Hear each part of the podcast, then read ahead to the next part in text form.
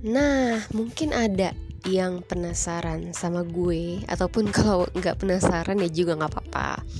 Ya, jadi selama pandemi 2 tahun ini ya gue udah ngapain aja sih di rumah ya kan selain mungkin kesibukan utama gue adalah ngajar ngajar anak SMA ya terutama pelajaran kimia jadi iya seperti kita ketahui pandemi ini tuh ngerubah banyak mindset orang-orang di seluruh dunia ya. Mungkin yang tadinya ngerasa aman dan nyaman atas pekerjaan tetap yang udah diraih selama ini itu kan ketika pandemi datang tuh oh langsung berantakan mungkin ya atau mungkin langsung hancur nggak punya pegangan lagi karena kerjaannya tuh udah berubah total gitu. Yang tadinya mungkin lebih banyak mobile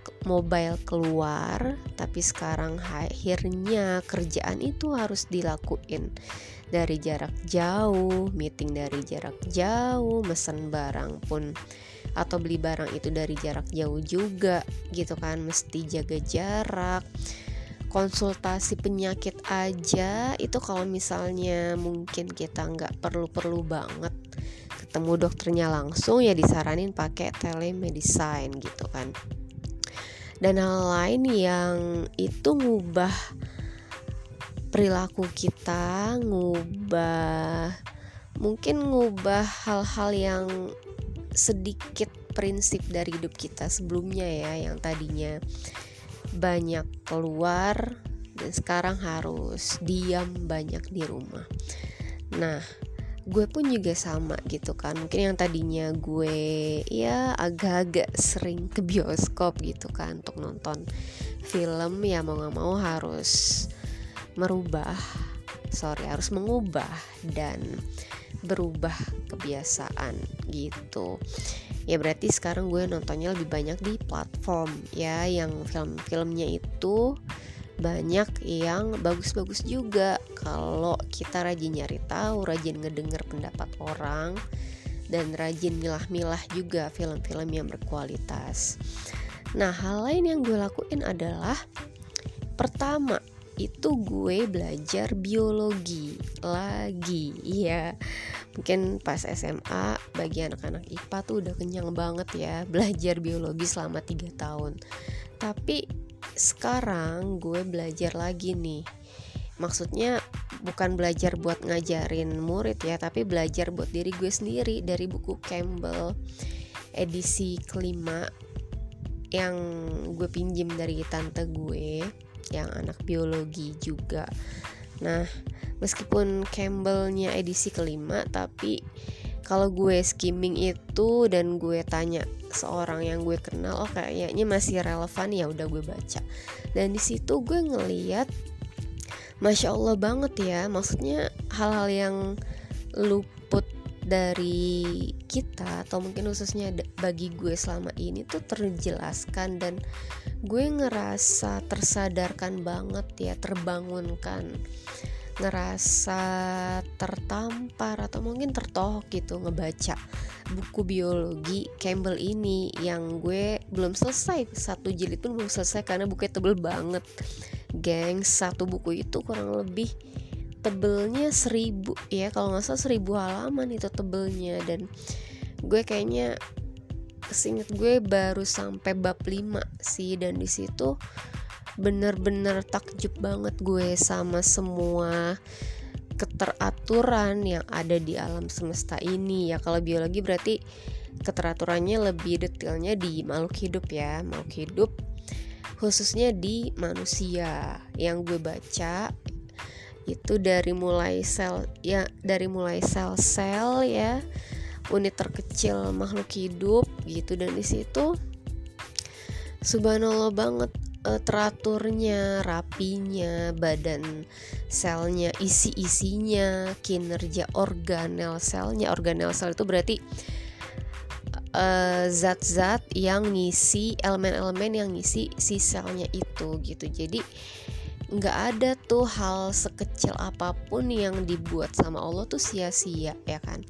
Bahkan di Al-Quran juga dijelasin kan per perumpamaan itu nyamuk aja tuh bisa dijadiin perumpamaan gitu. Kalau kita mengimaninya kalau kita beriman pada hal yang terkecil itu gitu.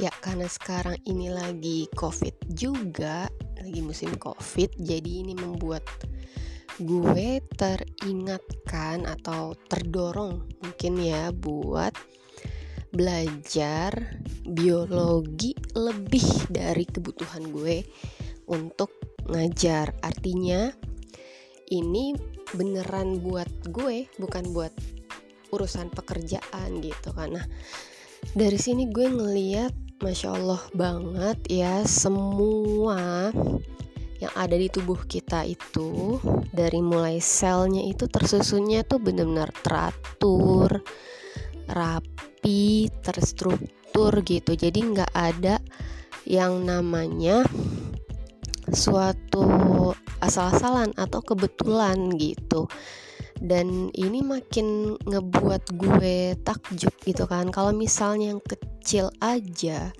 itu Allah udah bikin sedemikian tersusun dengan rapinya untuk membentuk kita sebagai seorang manusia gitu kan. Dari mulai sel jaringan ke sistem organ terus organ baru organisme yang kayak kita ini Nah, gimana dengan hal lain yang lebih besar lagi gitu kan? Jadi, kalau misalnya kita pengen mencapai sesuatu yang besar, ya otomatis yang kecil-kecilnya dulu nih kita harus beresin, harus rapiin dulu dengan teratur.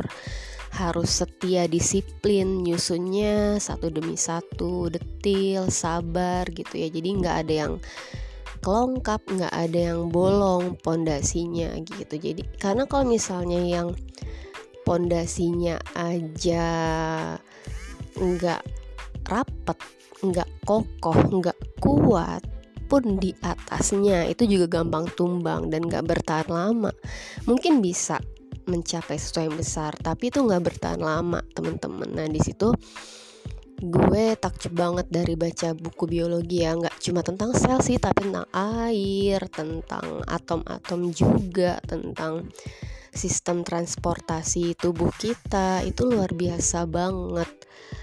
E, betapa Allah tuh udah merencanakan semuanya sejak lama. Dan itu kalau misalnya sekecil itu itu udah direncanain sama Allah dari lama. Ya maksud gue dari kita dalam kandungan Nah, gimana dengan semua takdir kita yang sekarang? Tentu nggak ada satupun yang kebetulan yang terjadi kan. Dan itu pasti udah direncanain, ada maknanya yang Allah ingin kita pelajari, ingin kita terima lebih dulu. Biar apa? Biar kita jadi manusia yang lebih baik, lebih bersyukur, lebih bisa menikmati hidup dan menjalani hidup sesuai dengan apa yang ia inginkan yang terbaik untuk diri kita masing-masing gitu. Jadi ya alhamdulillahirobbilalamin belajar biologi salah satunya. Buat gue berguna banget untuk makin mengenal diri gue tubuh gue dan juga yang paling penting ma makin mengenal siapa pencipta gue